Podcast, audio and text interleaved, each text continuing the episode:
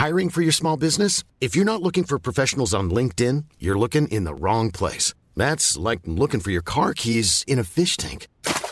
LinkedIn helps you hire professionals you can't find anywhere else, even those who aren't actively searching for a new job but might be open to the perfect role. In a given month, over 70% of LinkedIn users don't even visit other leading job sites. So start looking in the right place. With LinkedIn, you can hire professionals like a professional. Post your free job on linkedin.com slash people today. Small details are big surfaces. Tight corners are odd shapes. Flat, rounded, textured, or tall. Whatever your next project, there's a spray paint pattern that's just right. Because Rust-Oleum's new Custom Spray 5 in 1 gives you control with five different spray patterns. So you can tackle nooks, crannies, edges, and curves without worrying about drips, runs, uneven coverage, or anything else. Custom Spray 5 in 1. Only from Rust-Oleum. This is Eat, Sleep, Work, Repeat, a weekly podcast on happiness and work culture. Oi, oi, here we are. Hello, it's Bruce Daisley. This is Eat, Sleep, Work, Repeat. It's a podcast about work culture. If you've got a job, if you're the boss, if you're the worker, if you're the cleaner, I want to help you make it get better. And each week we'll be sort of trying to add to our sum total of knowledge of how to do that. I did an event this week, um, fabulous sold out event called Culture 2.0. I did that with Sue Todd, and possibly there'll be some of the audio from that coming up over the next weeks. I, I say possibly because the guy running the sound desk, Alan, uh, I gave him a memory stick to record it, and the file he's given me back looks empty. So I've sent it to Alan. I've FedExed it to Alan. Uh, seven pounds that cost me, and he's going to take a look and see if he can find that hashtag pray for Alan. Let's let's see if we can get some of that back. But some of that event was absolutely fabulous, and even if I have lost that file, then somehow or other, other I'm going to speak to some of the guests. And on that subject, today's guest, Dan Cable, was probably the star of the show. So uh, you're going to get some of the, the, the magic that he brought to the event here today. Actually, planning another event. So I'm planning an event, a really low cost live episode of Eat, Sleep, Work, Repeat in January. So, so look out for more details of that coming up soon. You can find all of the episodes with transcripts on the website. You can add me on LinkedIn if you want to give me your thoughts. And you can also follow the show on Twitter. Right, so today's episode, like I say, is with Dan Cable. And there's two things that I think you're going to be able to use immediately in your job. Two specific things that you can adapt in. And I know people have been saying, look, uh, we're looking for specific actions. I think now we're starting to get into the areas where there's, there's very clear indications of what we can do to improve work. If you missed them, I'll call them out for you at the end of the episode. And I've also highlighted them on the website. I think you're going to see these these really clear science to the examples that he's giving. So, context for today's episode. Dan Cable is a professor of organisational behaviour at London Business School. I saw him give a breathtakingly brilliant talk uh, a few months ago and went to introduce myself. I then went down to interview him one evening at the Regent's Park campus of London Business School. Underpinning a lot of Dan's work is the idea of bringing your full self to work. And I suspect that's one of the sort of the phrases that's very easy for a lot of Luddites to, to dismiss. If you're not into the idea of work culture, then bringing yourself to work must be seem like one of the ridiculous, overly emotional notions that you occasionally hear. But the benefit of Dan's work is it's all underpinned by science, and there's, there's a whole load of research that's gone into it. In fact, the reason why I think the idea of bringing your full self to work is relevant is if you look at some of the stats that are already out there, there's, there's a great resource which is the, the Gallup Workforce Survey, and they've got it all on the Gallup website. One of the stats that really stands out there 8% of British workers feel engaged at work. Clearly, that's really relevant because if 8% of all British workers feel engaged at work, and that's about a quarter of the level in the US, then it means to some extent, there's probably someone in your work that is unengaged. Um, and I guess the law of averages are probably sort of nine out of 10 of people in your work are unengaged. So it's something that's, I think, very relevant. How can you bring people's full self to work so they can feel more engaged? The same Gallup survey says 78% of people go to work to shut off, basically to not be themselves. So, based on that, if you can make people feel like they aren't pretending at work, you can make them feel more engaged, then potentially you can get more out of them, that work can feel better for them. Dan his style sort of brilliant, effervescent, passionate, full of energy. He's one of those sort of radiating people whose motivation is to make work better. I have to say, it's pretty rare in business school people. They're, they're always brilliant, they're learned, intelligent, but they're often consumed with the idea of strategy. And my feeling is that strategy is so linked into sort of ideas of leadership and the leader being the person who determines success. Sometimes they're not really usable for most of us. Dan is interested in strategy, and by strategy, you know, the, the decisions that companies make, but he's also interested in people. I think that's really critical to understand his work. When you start with empathy, you often end up with a different result. Dan even observes that his work is involved in neuroscience at times as much as sort of management and economics is slightly heretical to what a lot of business school teaching normally says. Two things are going to help land the interview better. One of the things we discuss is forced ranking. Now, you might not be familiar with this. This is something very common in US businesses where every employee is given a score. And that's sometimes annually, sometimes quarterly, you know, sometimes six months. But every person is scored and then ranked. So they're, they're put into sort of a league table. Typically, it has to meet what's called a bell curve distribution, meaning that there's obviously a lot of average people, so like the middle of the distribution is really big and fat, like the top of a bell. And there's not many people around the edges, like the side of a bell, really. So the, there's a very small people in the top 5%, very small people in the bottom 5%. And effectively, when you do a forced ranking, quite often the firms that do that choose to fire the bottom 5 or 10% of their workers. So we talk about forced ranking. It's definitely something worth debating in most firms any firm that uses it tends to find it's heavily gamified and heavily sort of politicized by the people who work there. Another thing we talk about is the fear system and the seeking system. There are two parts of the work by a guy called Jaak Panksepp, who was a, a, neuroscientist at Washington State University. Jaak Panksepp passed away this year, actually, but his life work was studying the mammal brain specifically via rats. If you want to see Jaak uh, tickling rats, demonstrating that rats giggle, it's uh, it's quite a sort of compelling piece of video footage. But I've put one of Jaak's presentations online. Um, I've sort of become obsessed with the guy. And uh, if you're interested in that, you can find that on the episode page on eatsleepworkrepeat.fm. One of the most powerful parts of the discussion, we talk about purpose. A lot of companies talk about purpose. Dan gives real hard evidence about purpose you know the sort of the, the idea why are we doing this? What, what's the the objective? What's the greater mission that we're doing here? He basically explains that how pur- purpose works and then doesn't work. And and the spoiler i guess on that one is it's based on the actions that bosses do. As dan basically says purpose isn't what your boss tells you what it is. Purpose is what you decide it is. I think that's really critical. You'll understand that when he goes through it Going to throw over to Dan. A lot of the discussion today is a precursor to Dan's incredible forthcoming book, which is called Alive at Work. And it's definitely worth getting yourself a pre order of that because, genuinely, having read a vast amount of literature in the last 12 months, it's by far the most enlightened and most powerful work on the way that our offices and our work cultures uh, exist today. I've been fortunate enough to read it twice in the and it's truly a remarkable work. Without further ado, here's Dan.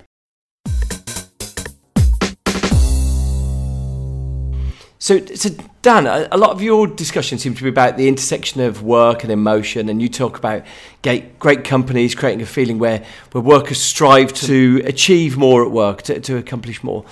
How do companies do this, and what's the impact? Yeah.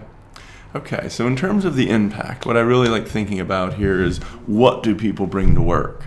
And so I think that if we very quickly talk about lots of people just show up, you could say they bring their hands. Other people are thinking about how to do old things in new ways. They're trying to be innovative or creative, bring their head to work. And then the hardest might be to get people to bring their heart to work so that it's not just a profession, something they do because they're knowledgeable and expert, but that it's also something that they love or that they want to put themselves into, that they care about. And so that idea about leaders creating an organization where, on average, people are bringing all of themselves to work. I think that's really interesting. Um, and we can talk more about the ways that leaders seem to achieve that. But your second, and maybe even the point of your question, is what gets created. And so, if we think from an organizational perspective, if employees are showing up and bringing their hands in, they're sort of listening and waiting for a script. And that puts an enormous influence on what the leaders have to think up.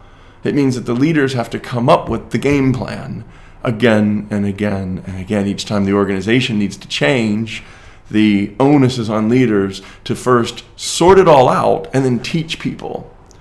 I think that when people are starting to bring their brains to work and want to innovate and try new things, it starts to mean that creativity and innovation are organic and emergent rather than people sort of waiting for the answer and then judging it.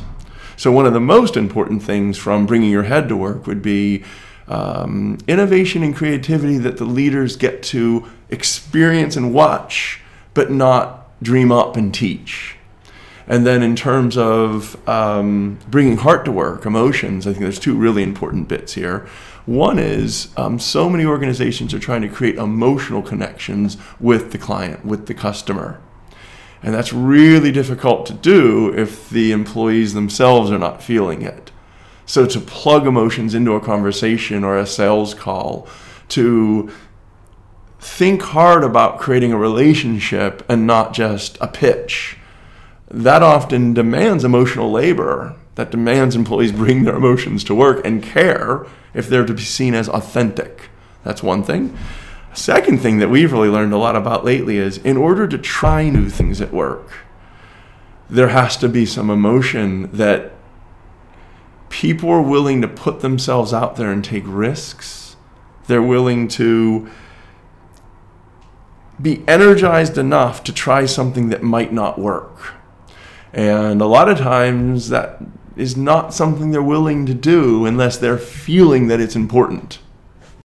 And tell me this then. So, like, you know, there's a couple of things I wanted to, to call out there. So, one of the things when I saw you talking was a Gallup survey you, you gave reference to, which was 78% of people say that they are an adapted version of themselves. Or, or uh, the wording was they go to work to shut off, which is a depressing set of words, isn't it? And so that links into what you said there people bringing their full emotional self to, to work. I was chatting to someone about your work, and they said, but any firm that's fired someone, the risk of exposing your vulnerabilities, the risk of exposing your true Yes, self, leaves leaves you That's right. exposed to right. Work's exploitation. And how do you reconcile those? That was things? such a good topic. In terms of the statistics, it's funny. After we did that, and I got your note here, I went and looked, and where I originally got that 78%, it's actually 80%. The Gallup Institute looked at 1.7 million employees, 63 countries, and 101 companies. And they found that 80% of the people said that they could not be their best at work. It's a very strong um, finding. It means that on average, work is a place where people feel they have to hide bits of themselves that they think are actually their best bits. And that means that they're wearing a sort of a mask. And you've really put your finger on the issue, which is for a lot of people, in order to be my best at work, I would have to do it differently than you told me to do it.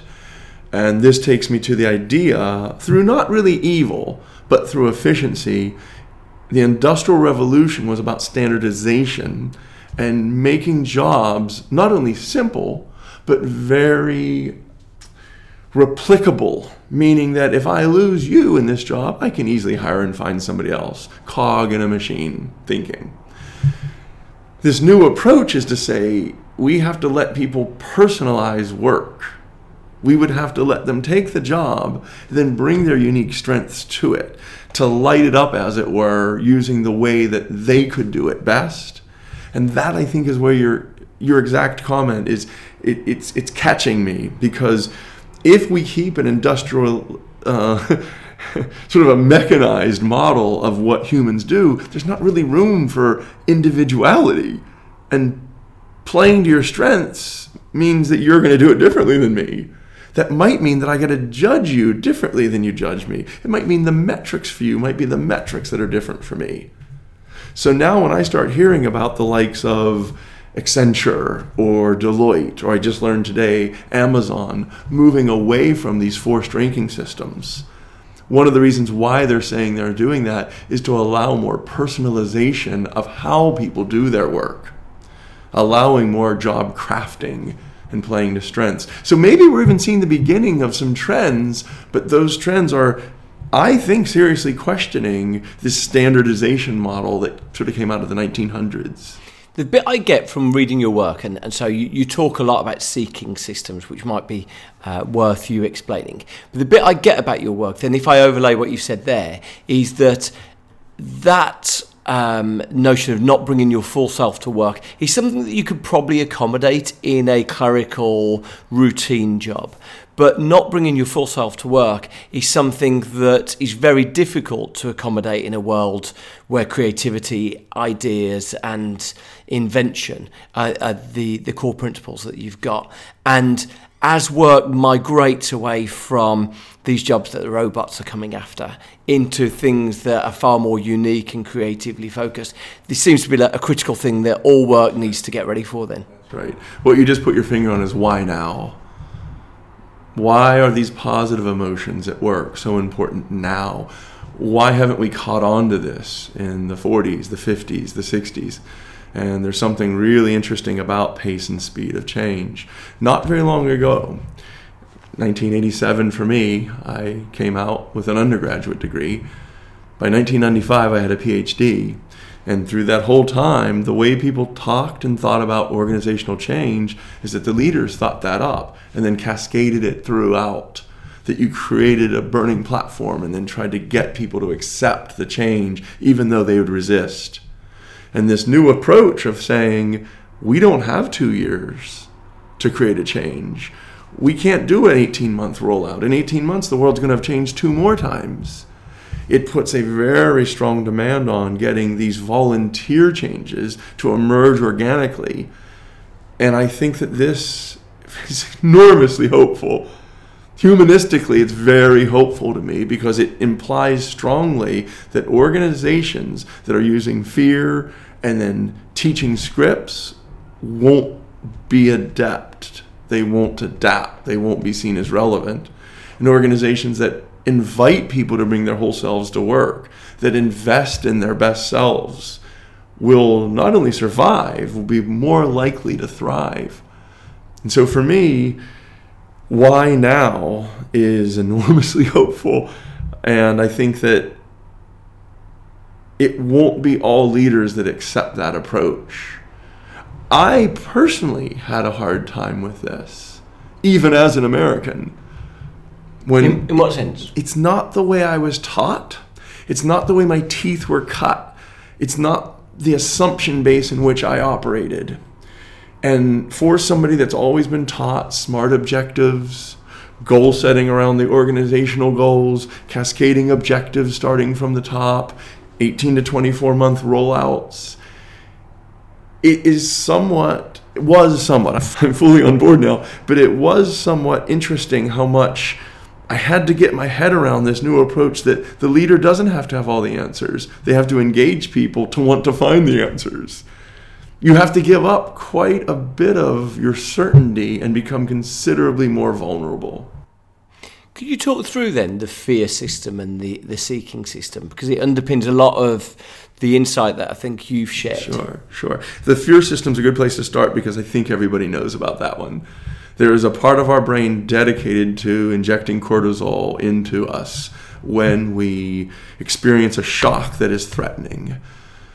And so the feeling that people report, that sort of jumpy, anxious, uh, fearful state, comes along with not only some drugs that get jetted into our bloodstreams, but also some tendencies of how we should respond.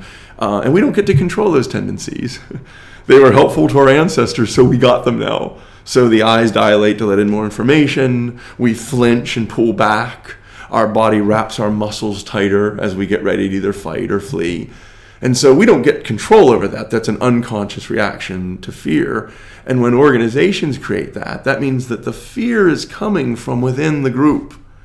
And the action that our body wants to take, when that fear hits from within the group, the threat comes from those around us, uh, what we want to do is conform. We want to fit in, we want to hide our uniqueness. So, unfortunately, that used to be good for Henry Ford. That's not so good for organizations that want people to be innovative and creative. So, now let's flip it. Um, fortunately, for all of time, we have a different part of our brain that uses a different drug. uh, it's not as strong as the as the uh, fear system, and that's something that's really powerful. Fear has to be quicker. Seeking system takes longer.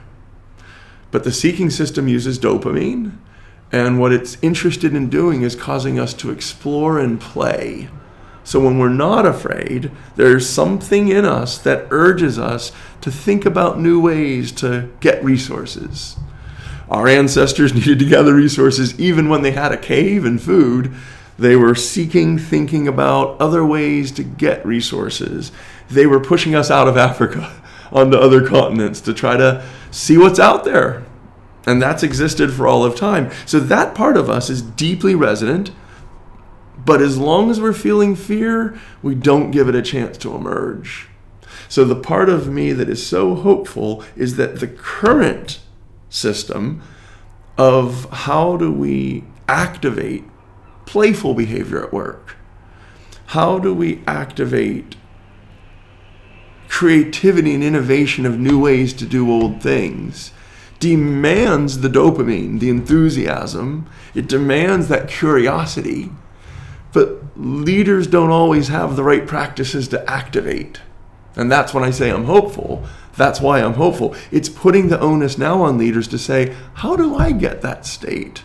How do I reduce fear and increase curiosity?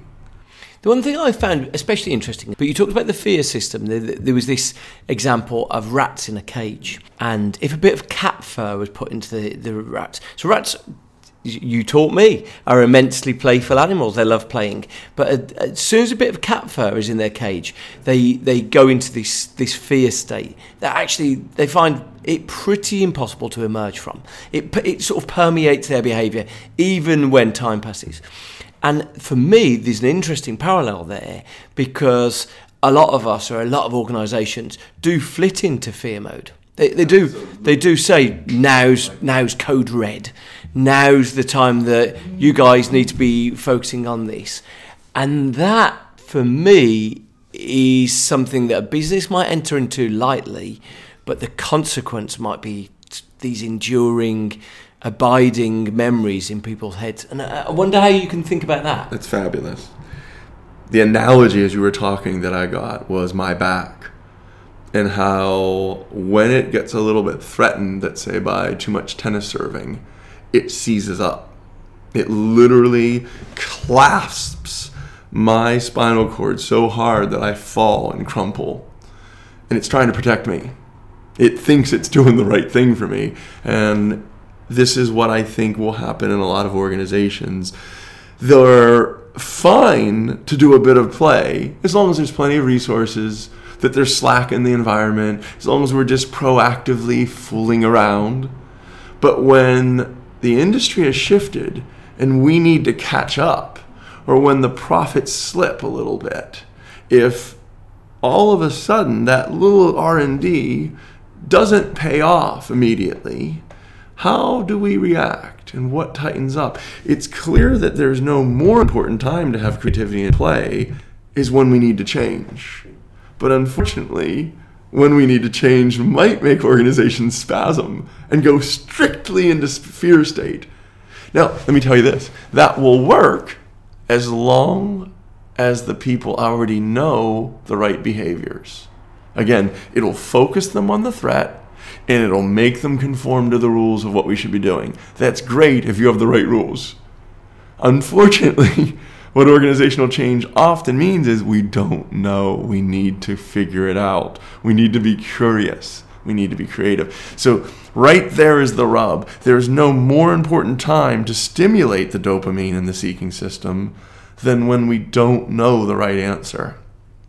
So that's fascinating. Mm. That's really it's it's it's a paradox that I think will put a lot of businesses out of business. Yeah, because you if you play through that scenario, that time when you're really underperforming, in trouble, people are scrutinizing you, you know, lapse in the hostile shareholder position. Yeah. At that time, you're saying to people, now's the time to start experimenting, having ideas. It's over to you. It's sort of this servant leadership. It's over to you. Yeah, it's a it's it's a really nice illustration right there. And because I had one of these seize up uh, opportunities recently, you just find it so interesting how the body thinks it's doing it to help you. And in this case, it simply is not helpful. One other thing I'll put out there that I find interesting the fear state wasn't meant to be switched on all the time. You know, our ancestors wouldn't have lived in constant fear. There would have been the occasional bear or threat. But the idea that in many organizations, day in and day out, week in and week out, month in and month out, it's a cesspool of fear. It's it's roiling with anxiety. That's where the burnout happens. Mm. Okay, and, It's not and- the quick reaction that's run. It's the let me enter into another 9, 10, 12 hours of fear today so that I can do it again tomorrow.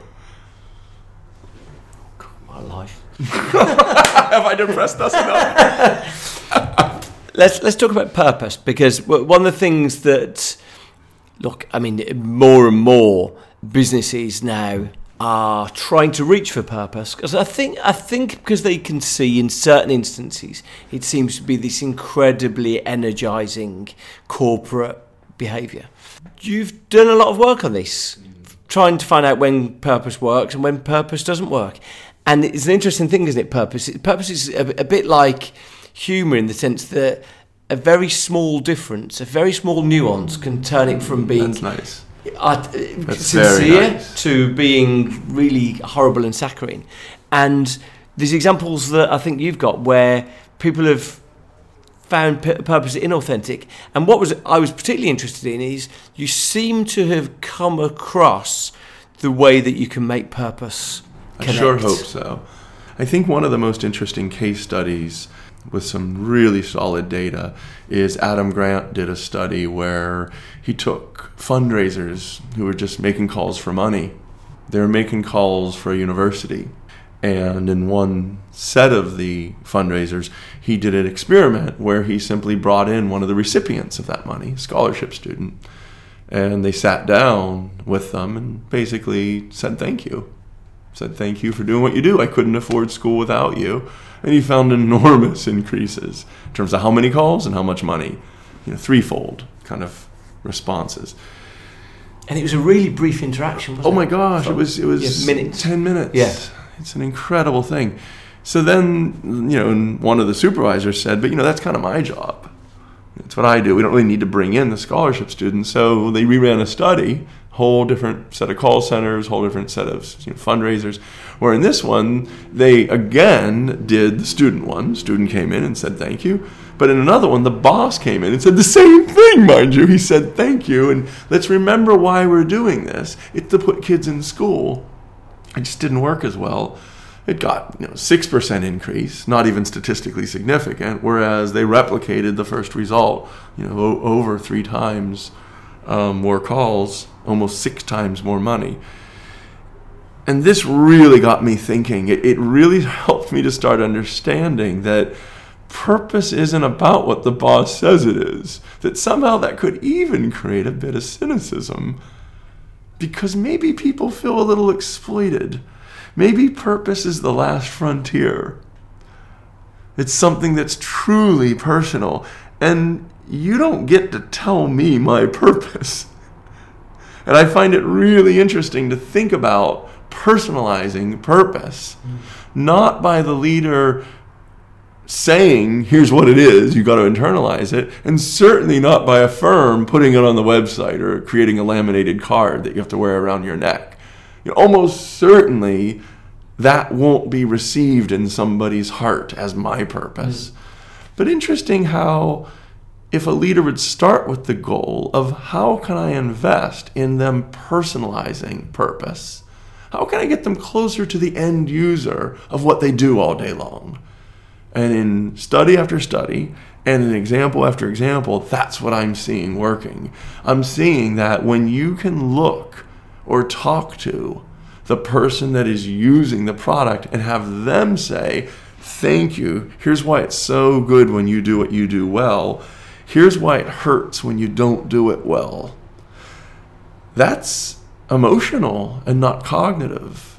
That's gratitude is an emotion that we have felt and have been evolved to feel. And when you feel gratitude, it makes you want to give back. It creates a more honest exchange. It creates trust. It's just very interesting to me how the switch can be thrown, but maybe not in such a mercenary way. Hmm. And I have a feeling that when leaders hear that employees want to know about purpose, they think their job is to cook it up for them. And I believe what we're stumbling on is it takes a bit more of an investment than that. It create it, it takes creating a personalized experience where firsthand they witness the end user experiencing their product. Yeah. So there's something about that that's hopeful to me as well. Again, I might just be the eternal optimist, and that's okay too. But what inspires hope in me is how that's more how we're built. Yeah, and, and just for, fascinating for me, it, feels a bit like, and uh, this might feel like I've, I've turned this into a lower level of academia. No, no. But it feels like when you you've, you must be familiar with Robert Cialdini's influence and like, sure. and those those behavioural triggers, and you know the, the things he studies at great length about the bath towels, the, the reuse of bath towels, and, and sometimes semantics can play a big part, words and wording. And yours seem your work there seems really similar in the sense that you're learning you, by understanding the cognitive paths that work in people's minds. You're finding a better way to connect with them in things that are you know are heartfelt and meaningful. Yeah, that's just um, wow. There's a lot that you said there. Number one, it's that the the triggers are subtle. If you didn't know to look for these differences, you might not even see that they're there. It could even be that one of the leaders listening to this, if he or she just glanced away for a moment and their mind just didn't hear the bit about personalizing, yeah, yeah, yeah, I know purpose is important. I got that. That's why we have it on the website. You know, that's that's why we tell every new applicant about it. You know, that it, it's quite subtle what we're saying here. It's, it's let's find a way to feel it firsthand. That's interesting to me. I'm Sandra, and I'm just the professional your small business was looking for. But you didn't hire me because you didn't use LinkedIn jobs. LinkedIn has professionals you can't find anywhere else, including those who aren't actively looking for a new job but might be open to the perfect role, like me. In a given month, over 70% of LinkedIn users don't visit other leading job sites. So if you're not looking on LinkedIn, you'll miss out on great candidates like Sandra. Start hiring professionals like a professional. Post your free job on linkedin.com/people today. Burrow's furniture is built for the way you live. From ensuring easy assembly and disassembly to honoring highly requested new colors for their award-winning seating, they always have their customers in mind. Their modular seating is made out of durable materials to last and grow with you. And with Burrow, you always get fast, free shipping. Get up to 60% off during Burrow's Memorial Day sale at burrow.com slash ACAST. That's burrow.com slash ACAST. burrow.com slash ACAST. Normally, being a little extra can be a bit much. But when it comes to healthcare, it pays to be extra. And United Healthcare makes it easy with Health Protector Guard fixed indemnity insurance plans. Underwritten by Golden Rule Insurance Company, they supplement your primary plan, helping you manage out of pocket costs without the usual requirements and restrictions like deductibles and enrollment periods. So when it comes to covering your medical bills, you can feel good about being a little extra. Visit uh1.com to find the Health Protector Guard plan for you. So, so the other thing I wanted to cover was uh, we, we talked a little bit at the start about the whole self, and and I, I guess you know, and it, it was really interesting when I saw that in your work because I've always thought if you can bring your unadapted self to work, and it, you can be the same person in every context, that seems to be a route to happiness. And so, consequently, if if work can facilitate that, then happiness at work, which is sort of my obsession, can be more easily accomplished. And through your work, you found really simple, I think these days people would style them as hacks for companies to encourage people to bring them their real selves to work. And it's very much it's simple things uh, about the onboarding process about people starting work. Do you want to just sort of talk through the things that you Sure, found there? Sure. Uh, I think there's three things I'd like to say. Um, the first one, uh, and you know, you could call it a hack um, that can come off as pejorative, but if you just think of it as a way forward, a little bit unexpected way forward. I think it kind of works actually. But one um, study that we did with Wipro in India was they were hiring newcomers, and we just, for one group, randomly assigned them to a condition where the very first hour, the very first day, uh, a leader said, rather than start with the job, we want to start with you. We want you to write down three times that you've been your very best. One of you had your best impact on other people. And essentially, it was a way of getting them to create a, a sort of um, a highlights reel a personal highlights reel. Not that you always act this well, not that you always have this impact, but sometimes you just up your game for whatever reason. We want you to write about that. And gave them 20 minutes, and then they went off and they introduced their best selves to each other. They'd never met before. So, in this fairly uncertain new environment of a brand new job, meeting these people they'd never met before, they were just asked to introduce your best self and maybe read one of those stories. And we found that six months later, they were 57% less likely to quit, and they were making customers 11% happier, statistically significant. We were really surprised by that because we didn't spend any money. And it's just, there's a lot that it could be doing. So we went back to Harvard and we replicated that with a bunch of data entry people in Boston.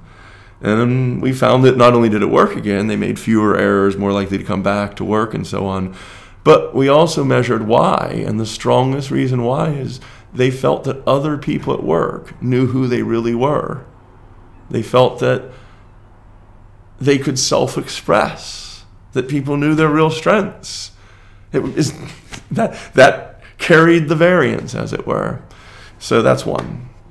Second thing that I bring up is we've now worked with a bunch of different companies and a bunch of different studies where we put that on steroids by going out to people's social networks. So we'll go out to a person's parents, um, siblings, college buddies, high school buddies, um, old bosses, old professors, uh, and we have those people be a looking glass back and say, here's where we saw that person at their best. They write stories saying, here's where that person had their biggest influence on me. And we bundle those and we give them to them and um, it really seems to affect people. It seems to make that best self more salient. It seems to ignite the seeking system. It releases the dopamine. It makes people more creative. It makes them more innovative. It makes them more resilient to stress and strain. It makes them less likely to burn out. It's an interesting and powerful, if you will, hack.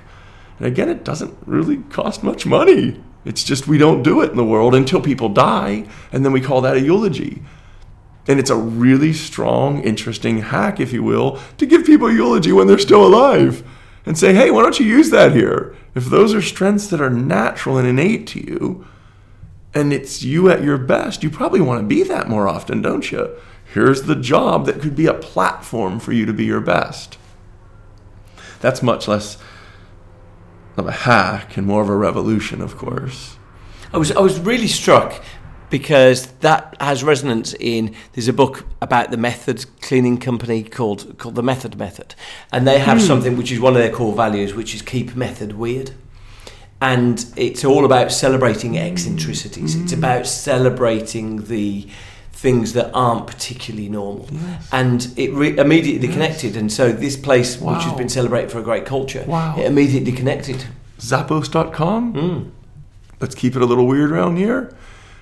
Southwest Air. We want you to bring all of yourself to work, even the weird bits. So, one of my books is called Change to Strange, and I'm a big fan of strange.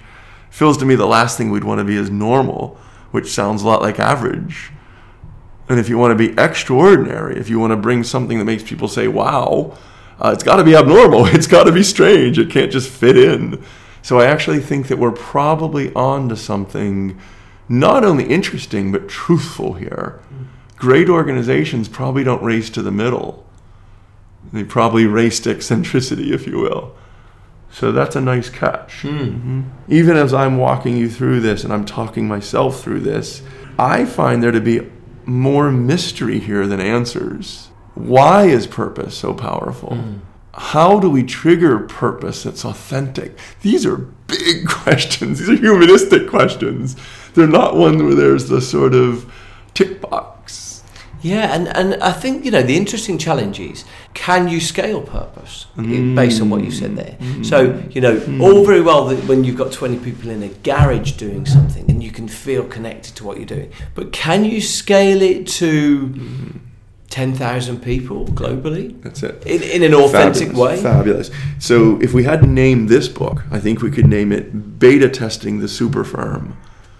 It feels very much to me like around the 1890s we invented this new thing, which is not six people making shoes in a little village shop, but 64,000 called Nike. And how is it that we can, as leaders, make it feel as salient and tangible what we're giving to people and who we're affecting when most of the people who work there have tiny jobs that they didn't really invent. They, they might order the mesh for the running shoe line that they didn't design the shoe. They don't talk to the customers who wear the shoe. They don't pick the color of the mesh. They're just trying to get the lowest price. Or maybe they, they post the pictures online for the new shoes, but they don't take the pictures and they don't decide what the lines of shoes are going to be. They just post them. And to think about bringing a sense of purpose to that is um, we're beta testing that concept. And I think we have a lot of evidence that it doesn't often work. But then in some firms, there's hints and suggestions that you can get legions of volunteers to say, oh, I want to be working on that. So that's what we're up against. We're mm. trying to crack that code. What an incredible discussion with Dan. So I said I'd call out the two big things that he mentioned, and the, I guess the the first one that really stood out for me is the idea that if you've got purpose at work, you need to get bosses to to take a step back purpose needs to feel personal and, and like it's it's been discovered by individuals. So if you remember, there was that exercise where the boss came and explained what the purpose of, of the charity donations, the fundraising was. Then they had someone come in and actually describe it firsthand. So think about that. Think about how you could get your sense of mission, your sense of purpose, your sense of sort of greater meaning. How could you get that hammered home so it feels authentic and connected to people? And the second one was the, the second finding that I think any business can change is the way that inductions work. Again, this is really called out in Dan's book, Alive at Work, which is forthcoming uh, next spring. But he really talks about how inductions are the most important place to make people feel like their real self is welcomed in a job. The, the work that Dan did was actually done at a sort of call centre called Wipro. The results were so remarkable, and, and I think you know I, I read through the, the the paper for that piece of work this week, and I don't think they even anticipated that a a one hour, a 20 minute intervention in people's inductions would have such an incredible impact. But it just goes to show when we allow people to bring themselves to work, it genuinely has an impact, not only on the work they do, but on the, the people that they deal with through work. So I hope you've enjoyed today. I, th- I, think the interview with, with Dan was, was absolutely remarkable. If you're listening on the glorious new Apple Podcasts app, I know you are, 75% of all podcast listening happens there. If you are, you can slide down to see more episodes, give me a star rating. I mean, I've literally rated it five stars 10 times. It doesn't seem to change it. I might try again now. Why can't it be five stars? I know it's not five stars. I mean, it's not five out of five, but why can't it say it's five stars? Don't know. Anyway, Feel free to link into me. Always love to hear people's comments. And you can follow me on Twitter if you search for Eat, Sleep, Work, Repeat. See you next week.